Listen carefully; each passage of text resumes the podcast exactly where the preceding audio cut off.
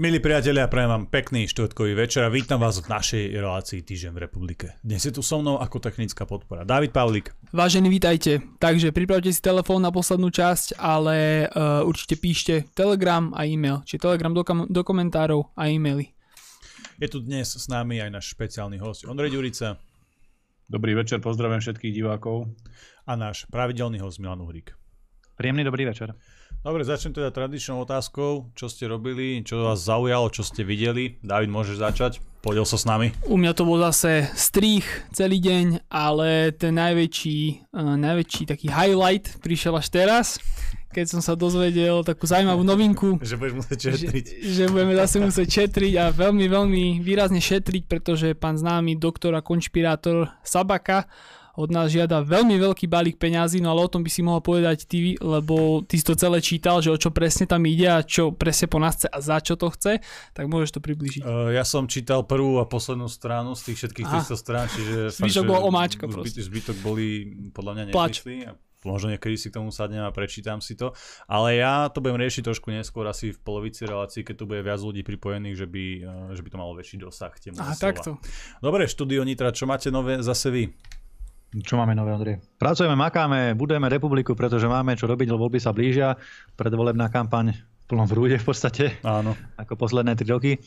Ale skôr pracujeme teraz na takých organizačných veciach, keďže tento týždeň nezasadá ani parlament, Národná rada, ani Európarlament, tak sa snažíme teda dobehnúť a jednak byrokraciu, lebo sa podávajú výročné správy a audity a podobné veci, čo politické strany musia vydokladovať každý rok. Je s tým kopec, kopec, kopec papierovačiek. A takisto samozrejme aj organizačné veci robíme teraz každý týždeň okresné a krajské, teda najmä s nimi. Veľké s nimi, kde prijímame rádovo stovky ľudí, trúfam si povedať, keď to spočítam sumárne.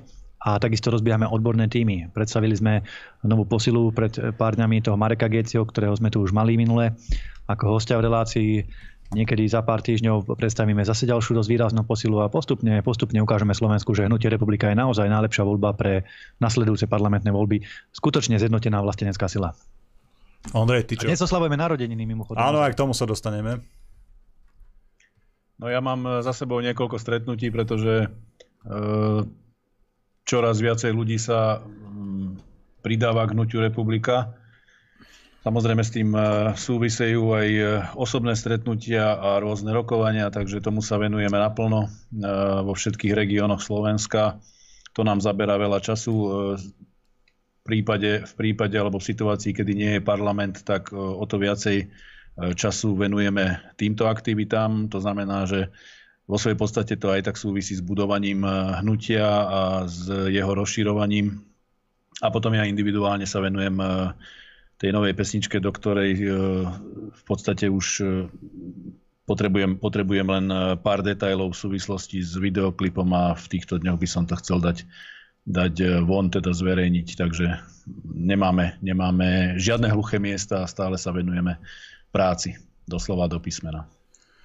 Dobre, poďme teda k tomu e, výročiu. E, Milan, si spomenul, že Hnutie republika oslavuje e, dva roky od svojho vzniku. Je to v podstate ešte také politické dieťatko, ktoré sa vyvíja oproti tým ďalším stranám, ktoré tu sú aj cez 20 rokov, 15 rokov a tak ďalej.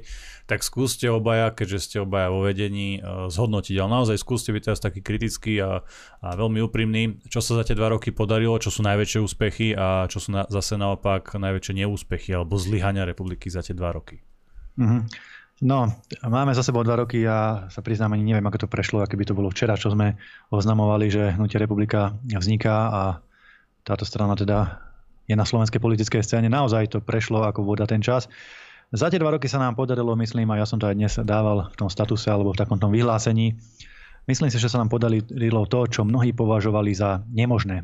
Vybudovali sme stranu bez miliónov na účte, bez štátnych dotácií, bez krytia oligarchov, bez nejakých pokutných peňazí bez priestoru v veľkých mass médiách, nepočítam samozrejme kultúrblok, bez nejakého mediálneho pretláčania alebo krytia sme dokázali vybudovať stranu, ktorá má stabilné miesto na slovenskej politickej scéne, ktorej preferencie sú v rozmedzi 8 až 10% podľa neoficiálnych prieskumov a stále síce pomaličky, ale systematicky rastú, tak ako sa rozrastá aj členská základňa, aj odborné týmy, aj krajské okresné organizácie, skrátka všetko. Takže to sa nám podarilo a podarilo sa nám si myslím, že aj relatívne zjednotiť tú vlasteneckú scénu. opäť ako tradične zdôrazním, zjednotiť v zmysle toho, čo sa zjednotiť chcelo a čo sa zjednotiť dalo, lebo nie každý sa zjednotiť chce, niektorí chcú byť samostatní solo lídry vlastných strán, predsedovia mikrostrán a potom sa samozrejme idú zjednocovať len 3 mesiace pred voľbami, aby sa rýchlo dostali do parlamentu, sa zahrajú na nejakých zjednotiteľov, natlačia sa na jednu kandidátku, potom sa dostanú do parlamentu nejakým výťahom a teda ako tradične po vstupe do parlamentu sa rozdelia zase na 10 mikrostrán a celý ten príbeh toho rozdelenia a spájania pronárodných síl začína ako vždy od znova. Zažili sme to už minimálne dvakrát v našej politickej kariére a preto aj ja som povedal, že nebudeme robiť mi kandidátku v eh, takom, takom tom duchu, že teraz budeme brať všelijakých, eh, všelijakých tulákov politických, keď to tak nazvem, ktorí sa tri roky nevedeli ozvať, tri roky a nepáchli po nejakom zjednocovaní, bolo im dobré, že boli sami a zrazu, zrazu by chceli sa eh, niekde natlačiť na nejakú kandidátku a vyvie sa do parlamentu a potom zase nás nebudú poznať. Tak stranu nebudujeme, my nebudujeme volebný výťah, ani parlamentný výťah, ani nejaký iný výťah, budujeme serióznu, stabilnú stranu, ktorej najsilnejšou stránkou má byť stabilita. Čo sa nám nepodarilo? No, keď mám byť teda objektívne kritický, tak Trošku ma mrzí, že tie predčasné voľby nie sú skôr na Slovensku, že sa nám nepodarilo tú vládu nejakým spôsobom zvaliť, zastaviť e, skôr ako, ako teraz, ako vlastne ešte stále funguje. Ale nemyslím si, že to je len naša chyba, alebo vôbec naša chyba, je to skôr spoločenský jav. Je to dôsledok toho, že Slovensko je mladá demokracia, nemáme tú ústavu e, poriadne vyšperkovanú na takéto situácie. Je tu hluché miesto, priestor na dezinterpretácie.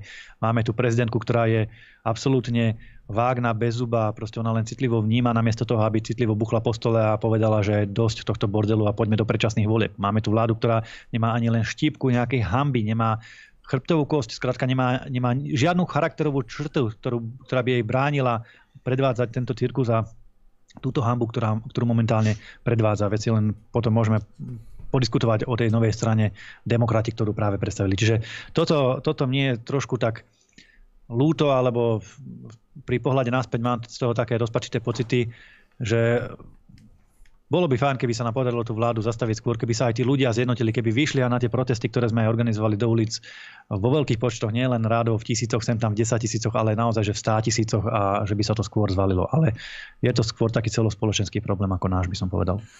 Ondrej, tvoje hodnotenie?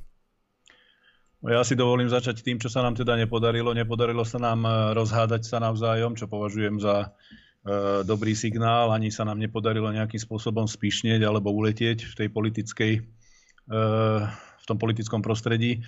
Stále sme zostali pokorní, stále sme zostali proste nohami na zemi. Snažíme sa, snažíme sa zo, všetkých, zo všetkých síl pracovať a budovať hnutie. Máme s tým veľa roboty a naozaj veľa, veľa stretnutí a mnohé tie, mnohé tie stretnutia prinesú svoje, svoje výsledky alebo ich budeme môcť prezentovať neskôr, pretože e, sú to individuálne prípady, individuálne osobnosti, ktoré potrebujú čas na to, aby boli predstavené. Takisto sa nám nepodarilo, keď to, trošku odľahčím, e, spraviť pri prvom výročí nejaký slávnostný snem alebo stretnutie, napriek tomu, že niektorí členovia sa dožadovali takejto udalosti spoločenskej v podstate, ale naozaj tá práca, to nasadenie a samozrejme aj finančné prostriedky e, sme preniesli alebo presunuli niekde inde, či už do kampane billboardovej boli rôzne témy, e, ktoré sme, na ktoré sme chceli poukázať. Takže to boli, to boli veci celkom praktické a celkom také, také by som povedal rozumné. Takže toto je možno rovina, ktorá sa nám nepodarila a to, čo sa nám podarilo, tak ako povedal Milan, myslím si, že sme naozaj naštartovali jedno veľké hnutie, ktoré má obrovskú, obrovskú šancu vytvoriť na Slovensku stabilné hnutie, stabilnú politickú e, stranu pre všetkých vlastencov a e, Myslím si, že sa aj budeme často stretávať s témou e, spájania tých pronárodných subjektov alebo rôznych aktivistov. Problém, problém toho spájania je skutočne ten, že každý, kto sa chce pridať a vidí, že tu je nejaká šanca, že tu je nejaká sila, že tu je strana, ktorá má reálne štruktúry, má reálnych e, proste lídrov na e, daných úsekoch, keď to mám takto nazvať. Každý, kto to takto vníma je rozhladený, e, sa pridá alebo vyhodnotí to tak, že naozaj teraz netreba váhať, pretože sú tu nejaké roky za nami aj tá vlastenská scéna sa vyvíjala, boli tu strany, ktoré aj mali príležitosť, aj mali svoju značku, aj mali e, potenciál veci zmeniť alebo pomôcť veci zmeniť a neurobili tak, pokazili e, mnohé. Zostali či už mimo parlament, alebo sa tak zosmiešnili a tak e, vykartovali, že dnes e, nemajú, nemajú schopnosť ani šancu nejakým spôsobom zasiahnuť do tej politiky a vniesť tam to vlastenecké pronárodné, aby mohli, mohli tento rozmer do toho parlamentu a potom aj do legislatívy preniesť a zúžitkovať, zúročiť tieto veci. Takže myslím si, že každý, kto, kto sleduje za tak krátku dobu, ako je v politike dva roky, odkedy hnutie republika vzniklo, každý musí vnímať, že naozaj toto je e, silná strana, ktorá má potenciál a ktorá má aj svoje, svoj, svoju vnútornú disciplínu a má svoje pravidla, od ktorých samozrejme my nechceme upustiť, pretože sme tak nastavení, máme to, máme to nejak e, v sebe, e, že sa snažíme držať aj pravidla, aj disciplínu, aj neupustiť z tých, z tých podstatných a zásadných, zásadných vecí, ktoré proste E, určujú a vytvárajú celú tú našu ďalšiu politiku a to naše smerovanie. Takže toto si myslím, že sa nám objektívne podarilo a získali sme takisto rešpekt e,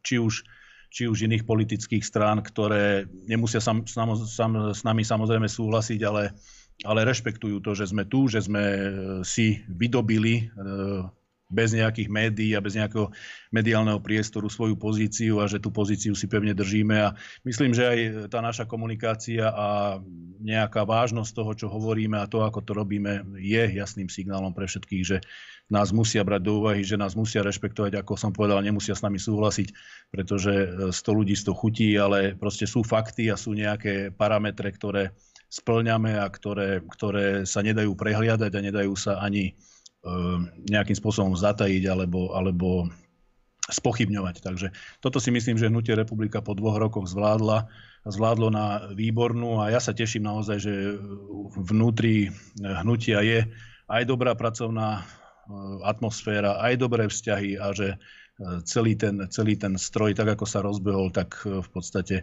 ide a stále, stále rastie a pridáva na rýchlosti aj na sile. Takže Toľko asi za mňa, tak ako ja vidím dva roky pôsobenia života hnutia republika.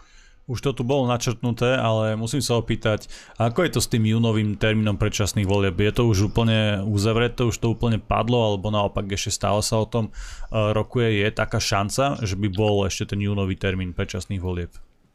V tomto štádiu už nie. V tomto štádiu, keby aj hneď sa všetko rozhýbalo a že by sa rýchlo zvolala mimoriadná schôdza Národnej rady, mm. schválilo by sa skrátenie volebného obdobia takto vychádza tak, či tak už na 1. júla, alebo tam niekde na ten zlom júna, júla.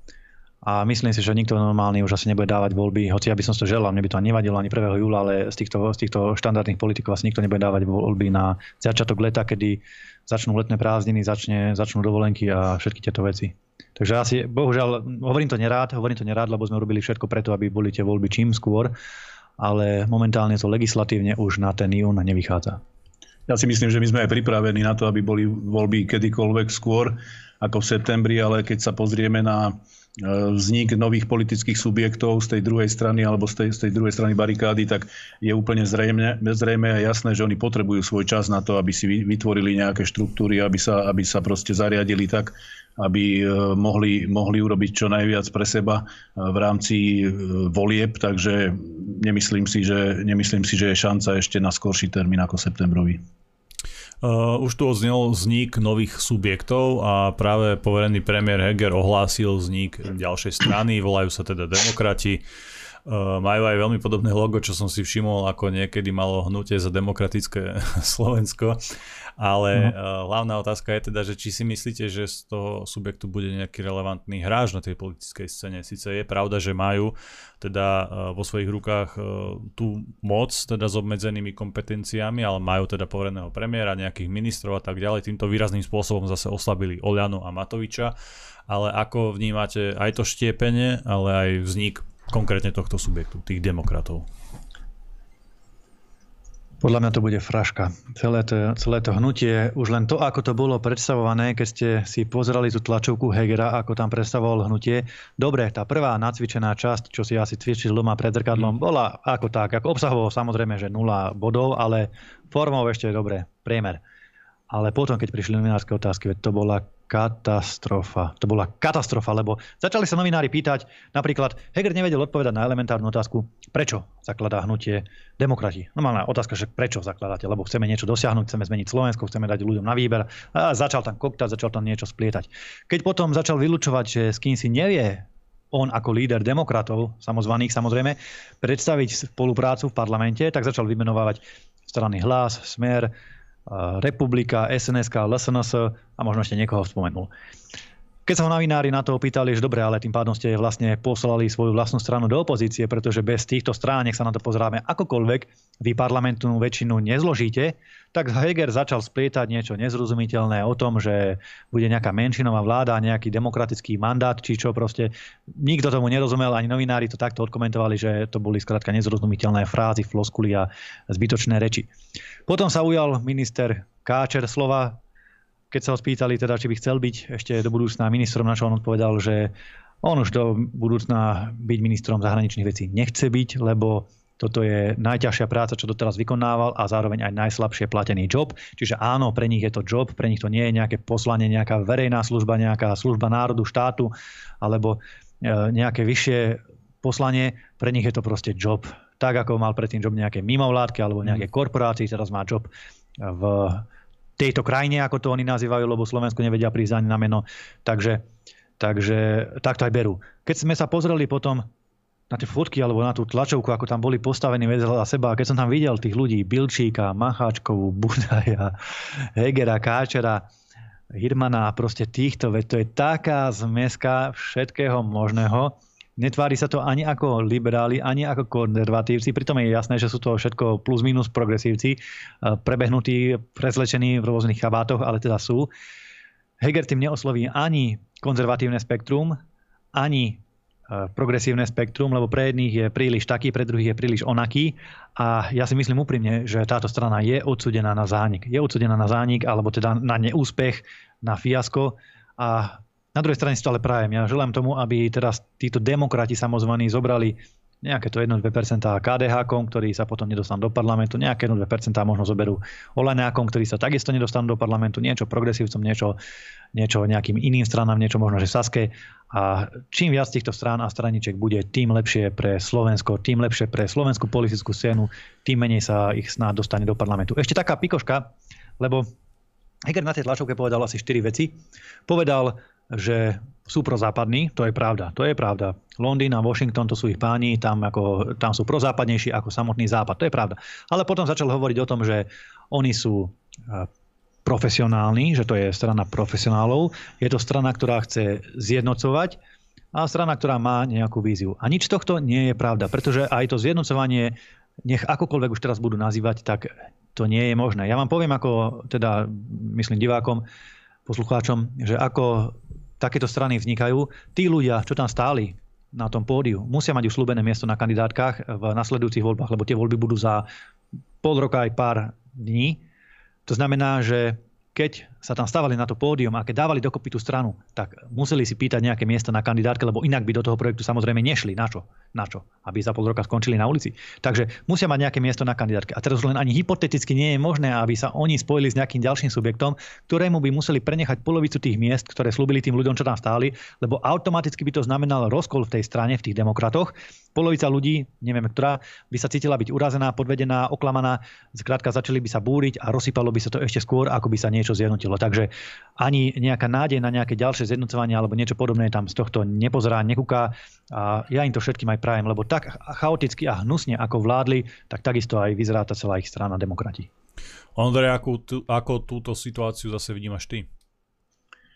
No ja to vidím, samozrejme ja súhlasím s Milanom to, čo povedal, ale ja to vidím aj trošku z nadhľadu v tom zmysle, e, že v podstate si treba uvedomiť, že toto sú všetko politici plus minus, keď to zoberieme všeobecne, toto sú všetko politici, ministri a, a odvolaný premiér, ktorí doteraz stvorili vládu. Tvorili vládu, riadili Slovensko, tak ako ho riadili, všetci dobre vieme, čo dokázali pokaziť alebo čo nedokázali nejakým spôsobom vylepšiť, to takisto e, vieme a uvedomujeme si.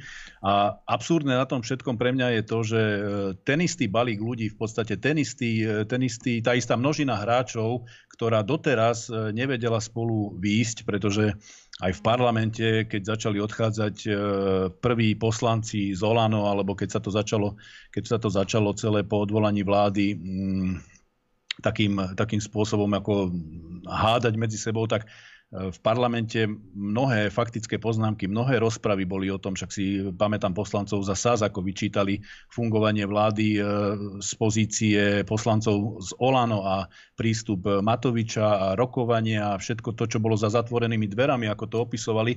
To znamená, že e, v tom momente sa absolútne odkrylo to, že táto množina ľudí, táto množina politikov boli, boli spolu len preto, aby za každú cenu vytvorili vládnu koalíciu, ale boli tam obrovské spory, ktoré trvali dlhodobo.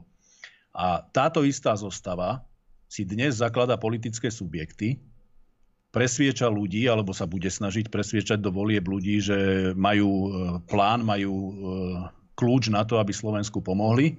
Ja si neviem predstaviť, čo oni môžu ponúknuť ľuďom, akú, akú e, koalíciu alebo akú spoluprácu oni môžu e, vytvoriť a s kým, tak ako povedal Milan, že e, v podstate vylúčili tri štvrtiny politických strán a teraz tak, ako sú oni e, vzťahovo, vzťahovo rozložení, to znamená, že tí ľudia, tí lídry, jednotliví ministri, poslanci medzi sebou nevychádzajú, tak oni v podstate nemajú priestor, oni sa nemajú s kým spájať. To e, je, je ohlásená politická strana, ktorá vo svojej podstate je rozhádaná, vylúčila spoluprácu s XY stranami, ktoré sú reálne či už v parlamente alebo, alebo sú stabilné na politickej scéne nemajú sa s kým spojiť, nemajú s kým komunikovať, nemajú čo Slovensku objektívne v e, situácii, kedy by mali zostavovať vládu a preniesť alebo prevzať zodpovednosť, nemajú Slovensku čo ponúknuť. Je to zase len, samozrejme, sú to politici, sú to politické subjekty, ich úlohou je robiť politiku a tú stranu doviesť do nejakého e, čo najlepšieho výsledku, ale to sú zlepence proste, ktoré nemajú šancu na to, aby opäť fungovali ako jedna normálna vláda, ako jedna normálna koalícia. Keby sa tak stalo, že by sa nejakým e, zázračným spôsobom e, prebojovali do parlamentu a mali by vytvárať koalíciu, tak by to bola ďalšia a ešte väčšia tragédia pre celé Slovensko. Obrovská tragédia, pretože by sa zopakoval scenár, ktorý sme tu videli za posledné tri roky. Tí istí ľudia, tá istá Remišová, ten istý Nať, proste všetci títo ľudia by boli zase na pozíciách, takže v podstate by sa nič nezmenilo. Ale ja verím tomu, že teda ľudia sú dostatočne, dostatočne poučení a, a majú v živej pamäti to, čo sa stalo, len naozaj ja by som si veľmi želal, aby, aby ľudia sa na to pozerali touto optikou a aby, aby si všímali, ako, ako trápne a za každú cenu sa snažia oni e, na, na tlačovej besede alebo na briefingu, kde samozrejme príde, príde veľa novinárov a je to, je to v, každom, v každom médiu a v každých správach, kde sa snažia oni ohlásiť niečo bombastické, niečo nové, niečo, čo tu proste nebolo a s čím oni zachránia celé Slovensko a vyvedú Slovensko z krízy, ktorú sami zapríčinili. To sú proste mená, ktoré boli zodpovedné alebo sú zodpovedné za, za e, konanie a za všetky, všetky deje, ktoré sa, tu, ktoré sa tu uskutočnili počas posledných troch rokov ich vládnutia. Takže je to, je to absurdná situácia. Ja byť na ich mieste, ja utekám, proste ospravedlním sa celému národu a celému Slovensku a idem preč a poviem jednoducho, dobre, myslel som si, že to dokážem, ale nedokážem to a zlyhal som, ale toto proste oni absolútne nemajú, nemajú kúsok nejakej sebareflexie. Dobre priatelia, dáme si teraz e, prestávku, po ktorej budeme samozrejme pokračovať ďalej. Priatelia, ja vás vítam späť v našej relácii Týždeň v republike. E, David už v úvode spomínal, že čelíme zase nejakej novej e, žalobe. My už sme si zvykli na ten právny boj. To je viac menej taká, taká súčasť tej našej činnosti a tentokrát nás žaluje docent Sabaka za to, že sme ho nejakým spôsobom údajne šikanovali, respektíve, že sme mu nejak ubližovali aj spolu s Miňom a tak ďalej. S tým samozrejme nesúhlasíme, keďže jediné, čo sme my robili je, že sme si párkrát urobili srandu z nejakých naozaj uletených výrokov vtedy, keď hovoril o tom, že Putin u nás zabil 4000 nezaočkovaných, pritom Putin bol ten, ktorý zaviedol povinné očkovanie v Rusku a tak ďalej a z toho sme sa smiali. Ale inak si myslím, že nejakým spôsobom sme na neho neutočili a ani sme ho neohrozovali a nič podobné. To sú jednoducho nezmysly a ten súd, hoci bude veľmi, veľmi drahý a zase nám to bude brať kopec času, energie a podobne, čo sme mohli venovať do iných prospešnejších vecí, tak ja si myslím, že vo výsledku my budeme tí úspešní. Že my budeme tí, ktorí ten spor vyhrajú, pevne tomu verím a myslím si, že to bude aj vďaka vašej podpore, pretože vnímame to veľmi, ako sa snažíte nás podporovať, ako nás zdieľate, ako si nás kupujete veci, ako nám prispievate. Veľmi, veľmi si to vážime a sme vďační za každé jedno euro, za každý jeden nákup, za každý jeden komentár, za každé jedno zdieľanie. Takže ďakujeme a ideme ďalej, bojujeme a určite sa kvôli pánovi docentovi Sabakovi nevzdáme a ja si myslím, že ten súd jednoducho musíme vyhrať. Milan, mňa zau... ešte teda spomeniem pre zaujímavosť, ešte, ešte predtým ako ti nám slovo Milan, že uh, odo mňa pýta pán docent Sabaka 15 tisíc, odo mňa osobne, neviem, keby že vyhral, že ako mu to vyplatím, takú obrovskú sumu. Od Kulturblogu pýta ďalších 15 tisíc a z nášho obchodu ďalších 5 tisíc. Hej, to je dokopy 35 tisíc, ak správne počítam, takže, takže máme zarobené. Musíme šetriť, David. no, jednu pokladničku budeme musieť vysypať asi. Dobre, Milan, mňa zaujala uh, správa Európskej únie, teda správa z Európskej únie o covide, uh, kde sa teda kde sa teda písalo, že naj, najviac poškodení boli počas covidu, počas tej pandémie práve ľudia z menšiny. To je zaujímavý spôsob, ako, ako pretlačať tú menšinovú agendu aj cez tú pandémiu. Oni, oni si vždy nájdú ten most, vždy si nájdú tú cestičku. Áno, ale ešte by som zo pár slov k tomu Sabakovi, lebo ja už niekoľko súdnych sporov a niekoľko sedení teda s ním mám za sebou a takisto žaluje aj mňa, aj Hnutie Republika a zase poslal ďalšiu preddelobnú výzvu, druhú už na Hnutie Republika pýta 100 tisíc eur a tak ďalej. A skrátka úplne nezmyselné čísla, úplne nezmyselné sumy. A treba povedať, že ale prečo to pán Sabaka robí? Jemu sa ľahko dávajú žaloby, lebo vyzberal kopec peňazí, podľa mojich informácií okolo 15 tisíc eur z nejakej polooficiálnej verejnej zberky, na ktorú sa mu poskladali rôzni aj slnečkári, ale aj rôzni politici, ako napríklad Klus, Droba a podobní, čiže vrcholoví politici, ktorí nás nemajú radi, sa vyskladali, dali mu peniaze a on teraz proste sype žaloby jednu za druhou. Ja som presvedčený, že jednu za druhou bude potom aj samozrejme prehrávať a bude platiť trovy, až kým nevyčerpá tú verejnú zbierku a neurobi si ešte väčšiu hambu, ako eh, sa snaží teda eh, to svoje meno očistiť, pretože to, za čo on žaluje naozaj, či už Kultúrblog, alebo aj nás, alebo aj Hnutie republika, sú bežné kritické názory, bežné kritické veci, ktoré by mal ako osoba, ktorá sa dobrovoľne, nie na silu, nikto ho netlačil do médií, do televízií, pred kamery. On sám tam išiel, on sám si zvolil, že chce byť známy, že chce sa vyjadrovať ku kontroverzným témam, ako je očkovanie a keď sa takto chce vyjadrovať, tak by si mal zvyknúť, že tak ako ľudia s ním niektorí budú súhlasiť, tak proste niektorí iní s ním súhlasiť nebudú, nebudú ho mať rady a budú sa s neho možno že aj posmievať alebo ho za to kritizovať. A keď je tak citlivý, že to nevie zvládnuť, tak do toho verejného priestoru skrátka a jednoducho chodiť nemal. Pretože každý, kto sme verejne známi, máme ako svojich sympatizantov, tak aj svojich oponentov. Treba sa jednoducho len nenechať zastrašiť a stáť si za svojím. Ale poďme teda k tej otázke, k tomu, k tomu covidu a k tej mm. správe, čo bola prerokovávaná na Európarlamentnom výbore. Táto správa bola z Rady Európy, teda nie z Európskej únie alebo z Európskej rady, aj keď tie pojmy sa často pletú. Rada Európy to je tá ľudskoprávna organizácia, združenie v rámci európskych krajín, ktoré dbá, dohliada na dodržiavanie ľudských práv, práv menšín a skrátka týchto vecí.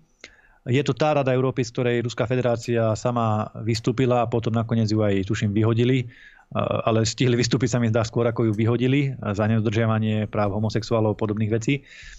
A pretože nechceli teda nadradiť rozsudky Európskeho dvora pre ľudské práva v Štrásburgu nad vlastnú legislatívu, čo je podľa mňa správne, lebo ten, tie, tie ľudskoprávne súdy v Štrásburgu sú úplne čisté, čisté liberálne súdy.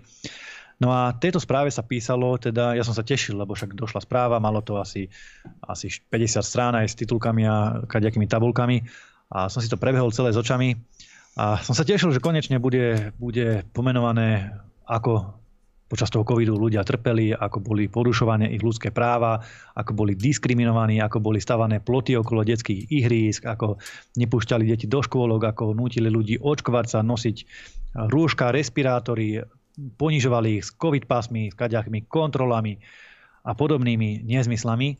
Ale nič toho tam nebolo. Normálne nič toho na tých 48 stranách tam nebolo, ale za to tam bolo niekoľko desiatokrát, zhruba na každej strane trikrát v priemere, to som to prepočítaval, spomenuté LGBTI, Rómovia, boli tam spomenutí imigranti, že tí veľmi trpeli počas covidu, lebo nemohli migrovať, ako by chceli. Boli tam spomenutí kočovníci, príslušníci gender, menšín, skrátka všetky tieto veci. To znamená, že podľa tej správy, ako bola napísaná reálne z Rady Európy, to vychádza tak, že počas covidu netrpel nikto iný, len menšiny. Všetci ostatní ľudia si to utrpenia si vymysleli, alebo im bolo dobre, alebo sa vlády o nich starali ako vo vankúšiku a iba chuďárka tie menšiny zase a znova trpeli. A viete, kto bol na vine? Bolo to tam jasne napísané. Pravicoví politici, extrémna pravica, ktorá využívala konšpirácie, antisemitické všelijaké konštrukcie na to, aby hecovala nenávisť a verejnú mienku a šírila skrátka nejaké hoaxy a dezinformácie, no jednoducho totálne blúdy. Ani slovkom tam nespomenuli nejakých odborných kritikov, profesorov, lekárov, ktorí kričali, ktorí hovorili, že sú to prehnané, prepálené opatrenia, sú to dokonca aj nebezpečné opatrenia, však teraz vidíme, ako tá zanedbaná podcenená imunita dobieha najmä deti na škôlkach až na školách, ktoré sú často choré. To tam nebolo spomenuté vôbec. To tam nebolo spomenuté vôbec. Čiže ďalší pamflet, ďalší bruselský typický slniečkársky pamflet, ktorý sa proste nedal ani čítať, plno blábolové. Ja som sa opýtal tých autorov jednu jedinú otázku a nedostal som odpoveď. Jednu jedinú otázku, čo som chcel vedieť, lebo k obsahu tam, tam nebolo o čom. Hovorím, kto to platil a koľko to stálo pre pána Jana táto štúdia, lebo tam bolo 20 autorov podpísaných všelijaké mimovládky, všelijakí akademici, všelijakí aktivisti tisíc lok všelijakých sponzorov a neviem čoho, že koľko to stálo by ma zaujímalo. A nepovedali ani slovo. Boli ticho, čušali a tvárili sa, že nepočuli tú otázku, lebo samozrejme, keby mi odpovedali, tak by sme sa zase dozvedeli, že určite aspoň niekoľko miliónov alebo stá tisícov minimálne prepratých peňazí na ďalšiu nezmyselnú štúdiu, ktorá nehovorí absolútne nič a nejako neobhacuje verejnú diskusiu a to božne nejaké skúsenosti z tej nešťastnej tzv. pandémie. Dobre, David, myslím, že už je asi aj čas, aby sme prešli na otázky od divákov. Dobre, tak zapínam telefón. A prejde aj na nejaké e-maily. Tak poďme na, na mail. Zdravím Kultúrblok, chcem sa opýtať, ako budete postupovať v predvolebnej kampani, keďže mainstreamové médiá vám nedávajú žiaden priestor. Napríklad e, taký predseda KDH Majersky alebo predseda Danko sú ako si často v médiách a pritom nie sú, pritom to nie sú strany v parlamente. Ďakujem za odpoveď, držte sa. No je to pravda, že takí KDH napríklad sú často na postoji. Denník postoj, to je, ja si trúfam povedať, môj názor, čisto KDH denník, tam iní ako KDH sú sotva skloňovaní.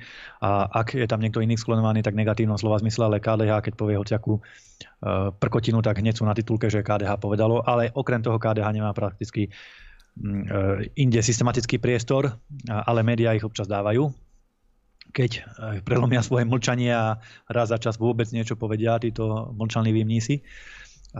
Čo sa týka Andrea Danka, tak ten skutočne má neobvyklý priestor v médiách, ale na to sme si zvykli aj v 2016, kedy teda dostával značný priestor v médiách. Prečo? O tom môžeme len špekulovať. Ale napríklad aj teraz boli na Infovojne, pokiaľ viem, tak aj Luboš Blaha, aj e, Andrej Danko bol tento týždeň na Infovojne. Ja by som sa tiež niekedy chcel na Infovojnu dostať. Neviem, prečo tam máme zatvorené dvere.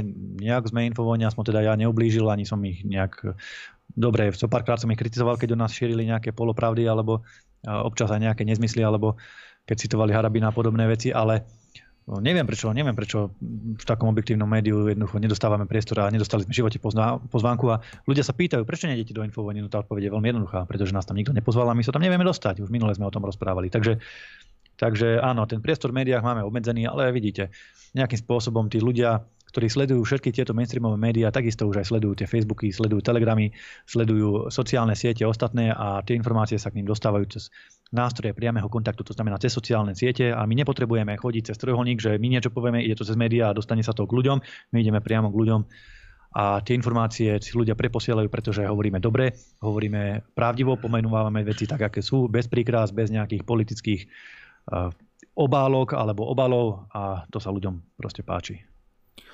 Poďme na volajúceho. Dobrý večer. Pekný večer, máte priestor. Bruselu, no mám len rýchle dve otázočky. Že pokiaľ by boli vo vláde, keď aj so, smer, keď aj so smerom, to znesem, že sa vyporátajú s dnešnou vládou vrasti zradcov a to, čo škodili, proste aj vrátane prezidentky, či na to vlastne pritlačia.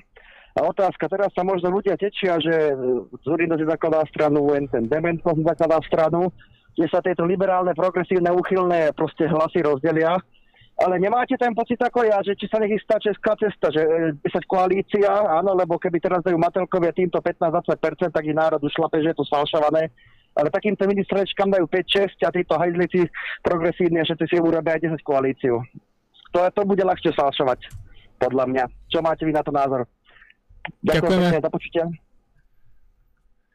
Začnem s tou druhou časťou otázky. 10 koalícia slnečkarov, progresívcov a tak ďalej. Úprimne, ale úprimne si nemyslím, že sa to stane. Možno sa mýlime, možno, že to naozaj spravia. Samozrejme, nemáme vešteckú gulu, ale a to môže potom aj Ondrej trošku povedať, tie ich medziludské vzťahy sú katastrofálne, priateľe. To keby ste videli, oni, sa, uh, oni sú naozaj, každý z nich, z týchto Hegerov, Naďov, Káčerov, Hirmanov a kaďakých Hamranov a neviem koho, oni sú najmúdrejší na svete. Vy ste v živote takého múdreho človeka nestretli ako každý jeden z nich najmúdrejší na svete a preto oni nevedia spolupracovať. Preto sa tie tri roky, ako aj Ondrej, poslanec Národnej rady, spomínal, pretože jednoducho nevedia spolu vychádzať a nemyslím si, že je úplne reálne, že by sa dali na jednu kandidátku, lebo e, tým pádom by sa museli e, tí iní kandidáti poposúvať niekde na nejaké čísla okolo 30 možno 40 50 a tam už nikto z týchto pánov veľmožných samozrejme nechce byť, lebo oni všetci sa vidia na prvých miestach ako, ako vždy a preto tie strany zakladajú.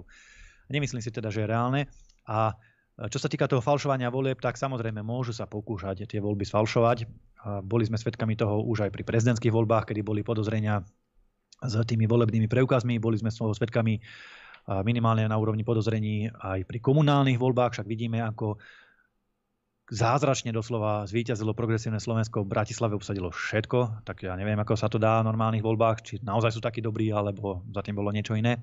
Ale v každom prípade my si na to dáme veľký pozor. Veľký pozor, spúšťame skutočne veľkú iniciatívu, veľké masové paralelné sčítanie volieb. Našim plánom je obsadiť každú z tých 6 tisíc niečo volebných komisí, aby sme všade mali svojho človeka, ktorý bude dohliadať na tie hlasy, ktorý nám pošle, že koľko hlasov nám. My si to spočítame a budeme to všetko porovnávať s tými číslami zverejnenými na stránkach štatistického úradu počas volebnej noci a neskôr a budeme sledovať, či tie čísla sedia, či sú tam nejaké veľké odchýlky alebo či sú tie čísla správne. No a čo sa týka teda, že ako sa s nimi porátať, tak samozrejme, samozrejme, že k tomuto všetkému, čo sa teraz momentálne deje, sa budeme musieť potom vo vláde vrátiť, ale neradi by sme to robili takým hulváckým a primitívnym, arogantným spôsobom, ako to robili títo, keď boli pri moci, ako predvádzala na kate vykopávanie na dverí s kameramanmi, ako tam šaškovali, ako si vyšetrovateľia vypisovali, že e, niekoho nechajú vybuchnúť alebo neviem čo v aute a podobné veci. E, takýmto spôsobom určite nie. Ale myslím si, že nemyslím si. Určite sa tieto veci, či už to darovanie vojenskej techniky a podobné veci, tie počas covidu, čo sa dialo, tie obstarávania a všetky tie porušovania ľudských práv, to sa všetko bude musieť preveriť spätne. A viete, ako to v politike chodí, že keď je niekto pri moci, tak zvyčajne odsudený nebýva, lebo však samozrejme má pod palcom všetky tie mocenské a policajné zložky, ale väčšinou až potom, potom, keď odíde, tak sa začne objektívne vyšetrovanie. Poďme na ďalšieho volajúceho, nech sa vám páči. Dobrý večer, farám do štúdia Radosť Bytče. Chcel by som sa také dve otázky opýtať. Jedna vec je teraz stále sa hovorí o tých stíhačkách a údajne aj Poliaci sú pripravení darovať tie stíhačky na Ukrajinu. Len sa teraz rozhoduje, kto bude prvý. Či spoločne, alebo kto prvý. Kto spraví ten prvý krok. Budeme za blbcov my, alebo Poliaci. Váš názor na to? Alebo obidvaja súčasne, ktorí, ktorí k tomu pristúpime. A potom druhá vec je tá, že či viete už zverejniť dopredu váš nejaký volebný program alebo témy, ktoré, s ktorými chcete osloviť potenciálnych voličov, čo chystáte. Ďakujem, do počutia. Dobre, ďakujem pekne. Ak môžem, dovolím si začať ja s tou druhou otázkou, potom poprosím kolegu poslanca Národnej rady Ondreja Ďuricu, ktorý je zároveň aj členom ranobezpečnostného výboru Národnej rady, aby sa vyjadril k tým stíhačkám. Máme to veľmi podrobne naštudované, máme veľmi podrobné informácie priamo aj e, z miest, kde sa o tom rozhoduje a kde sa, o tom, kde sa na tom na celom projekte odozdania stíhaček pracuje. Takže, takže venujeme sa tomu a to je jedna z tých vecí, čo sa bude musieť asi v budúcnosti tiež nejakým spôsobom vyšetriť. No a čo sa týka čo sa týka tej eh, druhej časti otázky, eh, ktorá bola aká teraz mi to... Je program predvolebný. Mhm. Ja som sa zamyslel nad tými stíhačkami. A čo sa týka predvolebného programu, tak ten budeme zverejňovať priebežne. Nechceme ho zverejňovať ešte teraz. Priatelia, je stále len marec. Do septembra je pol roka a bojíme sa, že keby sme zverejnili detálny program, to znamená na úrovni technických eh, realizačných plánov, tak nám ho jednoducho a skrátka obkúkajú, vyhodia ho na billboarde nejaké tie mikrostraničky alebo iné vlastenecké strany a naše týmy na tom pracujú, analizujú legislatívu, prichádzajú s riešeniami, stretávajú sa s odborníkmi, stretávajú sa so kadejakými skupinami profesnými a my to len tak ľahko zase nedáme. Samozrejme, zverejníme to v správny čas. Zatiaľ zverejňujeme náš program na úrovni akéhosi ideologického zámeru, či už pre oblasť kultúry alebo zahranično-politické orientácie alebo podobných vecí. A zverejňujeme členom našich tímov, aspoň teda tí, ktorí zverejnení byť môžu, lebo mnohých nemôžeme zverejniť, lebo by ich vyhodili z roboty, aj tých našich expertov, ktorí nám pomáhajú, ale tých, ktorí si môžu dovoliť byť zverejnení, tých na, stránke, na web stránke zverejňujeme. Čiže zatiaľ zverejňujeme takú prvú voľnú programu, aby ľudia mali asi predstavu, že čo chceme a v druhom kroku, potom niekedy neskôr pred voľbami, zverejníme, že ako to presne chceme dosiahnuť, to, čo chceme. A bude to naozaj podrobný program a už teraz môžem bez bez uh, všetkej skromnosti povedať, že to bude najlepší program spomedzi vlasteneckých strán, lebo tie kádre, ktoré vidím a ktoré sa k nám pridávajú a ktoré budeme aj čoskoro predstavovať ešte ďalšie, to sú proste špičky vo svojom odbore, ktoré nemajú konkurenciu ani v oveľa starších stranách, oveľa skúsenejších stranách, takže veľmi sa na to teším. Andrej, poprosím teda ja sa vyjadrím v skratke k tým stíhačkám, pretože samozrejme to je téma, ktorá, o ktorej by sa dalo veľa, veľa hovoriť a diskutovať na druhej strane my nie sme tí, ktorí tie veci ovplyvňujú, ktorí o tom rozhodujú a žiaľ, e, to rozhodovanie je na e, odvolanej vláde a všetci, všetky tie kroky, ktoré sa pripravujú, je na, alebo sú na ich strane. E, preto my môžeme len konštatovať a pozorovať. Samozrejme máme informácie, že sa pripravuje odovzdanie, odovzdanie tých stíhačok na Ukrajinu aj v spolupráci, respektíve podobné, podobné kroky by mali robiť e, susedné štáty. A keď sa divák e, pýtal, že či budeme my tí prví, ja si osobne myslím, že ono to samozrejme nie je podstatné, či budeme prvý alebo druhý. Podstatné je, že či tam tie, e, tie stíhačky odídu a či ešte viacej my sa zapojíme do toho vojenského konfliktu svojou, tým svojim vkladom ale možno sa to udeje tak, že slávnostne sa lídry tých štátov, ktoré budú, budú tie prvky vojenskej techniky odozdávať Ukrajine, stretnú a e, na nejakom spoločnom briefingu oznámia, že e, v takom, v takom e, postupe idú, idú spoločne. Takže myslím si, že ono to je len technická vec. Podstatné je, že či tam tie, tie stíhačky odídu a či ďalšia technika, munícia a všetka tá vojenská pomoc tam bude smerovať, až pokiaľ táto vláda odvolaná tu bude a pokiaľ, pokiaľ sa proste situácia na Slovensku nezmení. Ale hovorím, že ťažko sa nám samozrejme na to aj pozerá, ťažko sa nám vnímajú veci v kontexte tom, že nevieme, nevieme tomu ani zabrániť, nevieme to ani zastaviť, ani ovplyvniť, pretože použiaľ stále, stále je to odvolaná vláda, ktorá o týchto, o týchto veciach rozhoduje. Takže ja to osobne vidím tak, že tie stíhačky podľa našich informácií sa pripravujú a vidím to tak, že pravdepodobne tam aj odídu a robí sa všetko preto, aby tam odišli. Samozrejme nie z našej strany, ale hovorím zo strany uh, politikov, ktorí stratili dôveru a nemajú na to mandát, ale hľadajú cesty, ako to urobiť. Poďme na volajúceho. Dobrý večer. Pekný večer, máte priestor. E, dobrý večer, prajem. Pavol Skošic. Eh, ja by som sa chcel pýtať len takú základnú bazálnu otázku, ktorú som pred pár rokmi porozil eh, v nejakej debate aj predstaviteľom ešte LSNS. Mm, tá otázka bola, že či oni vnímajú vlastne oslobodenie Slovenska v druhej svetovej vojne Červenou armádou ako oslobodenie od nacizmu alebo ako koniec štátnosti slovenského štátu vtedy mi tam odpovedal, myslím, že pán Tokušev, že on sa musí poradiť na centrále, lebo nevie mi na to odpovedať. Tak chcel by som vedieť od vás odpoveď, ako sa, ako, ako sa na to dívate, lebo uvažujem, že či koho budem voliť a je to pre mňa dosť podstatná vec, že môj striko uh, zomrel, padol v boji proti nacizmu. Um, že ako to vnímate, ako sa k tomu staviate. Bazálne, jasne, priamo. Ďakujem. Ďakujem. No, toto je, toto je samozrejme e, zásadná otázka historická. My sa snažíme k týmto historickým veciam príliš nevrácať, lebo e, sústredíme sa skôr na budúcnosť ako na minulosť a, a treba sa tak k životu stavať. Už to, čo sa stalo, neovplyvníme. Môžeme akurát na to spomínať alebo nejakým spôsobom sa nad tým zamýšľať, poučiť sa z toho. No čo sa týka toho oslobodenia Slovenska alebo Československa vtedajšieho sovietskými vojskami od uh, nacistov, tak ja si myslím, že to bolo tak pol na pol. Jednak, jednak áno, dá sa to považovať za oslobodenie, lebo ten nacizmus naozaj e, nebol dobrý a bolo ho treba zastaviť. Na druhej strane potom e, tiež nastúpili tie 50. roky bolševickej totality, ktoré zrovna tiež neboli nejakým, nejakým obdobím slobody a tiež to nebolo celkom rúžové, takže 50 na 50 z môjho pohľadu. Nebola to černobiela situácia, podobne ako nie je černobiela situácia ani dnes na Ukrajine, podobne ako nie je černobiela situácia ani dnes na Slovensku vo verejnosti, že nie je jeden dokonale dobrý a druhý dokonale zlý. Každý má tú časť tej svojej pravdy a v tak zložitých obdobiach, v tak zložitých Zoberte si, ako teraz je ťažké, ťažké niečo zadefinovať, že čo je vlastne ten správny postup, alebo čo je dobré, alebo čo je zlé.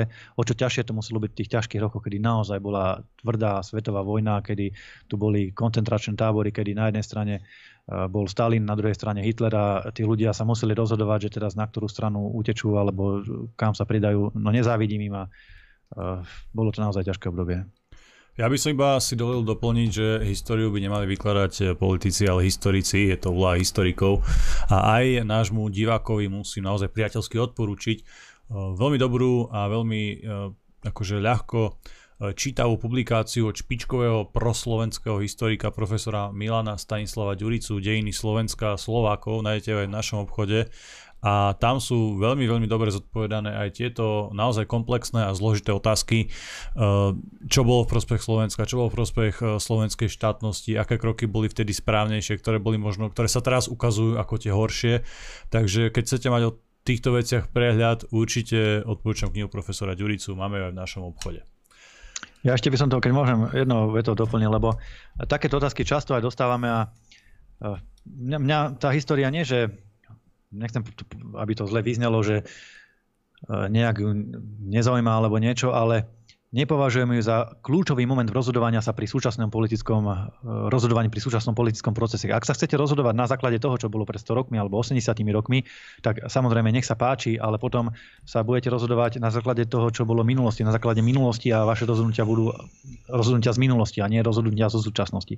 My musíme na politiku a na to, že koho voliť a nevoliť, pozerať na základe toho, čo kto hlása dnes, čo môžeme ovplyvniť a ako vieme ovplyvniť tú budúcnosť. Nie na základe toho, čo bolo niekedy dávno, dávno. Takisto aj mojej ženy, pradetko tiež bol partizán, mali na to svoj samozrejme pohľad, mnohé veci, nebol to zlý chlap samozrejme.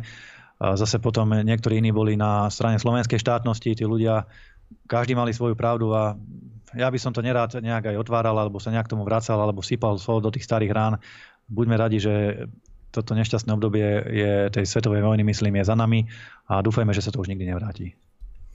Dobre priatelia, náš čas sme už dnes naplnili. Ja vám veľmi pekne ďakujem za vaše otázky, za vašu pozornosť a za vašu podporu.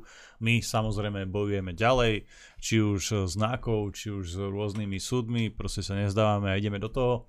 Dnes tu som bol David Pavlík. Vážení, ďakujeme. Zajtra tu s vami budeme, aj s Lubom, a ale v sobotu to ešte sobotu, vymyslíme. V sobotu to, to bude vymyslíme. prestávka zrejme. Nie, nejak to vymyslíme. No určite. Bol tu dnes s nami Ondrej Ďurica. Ďakujem pekne a pekný večer prajem všetkým ešte. A taktiež aj Milan Uhrik. Takisto dobrú noc. Priatelia, cvičte, športujte, makajte na sebe, vzdelávajte sa, študujte, vždy si overujte informácie, vždy si overujte mainstream, alternatívu, ale aj nás. Prajem vám dobrú noc.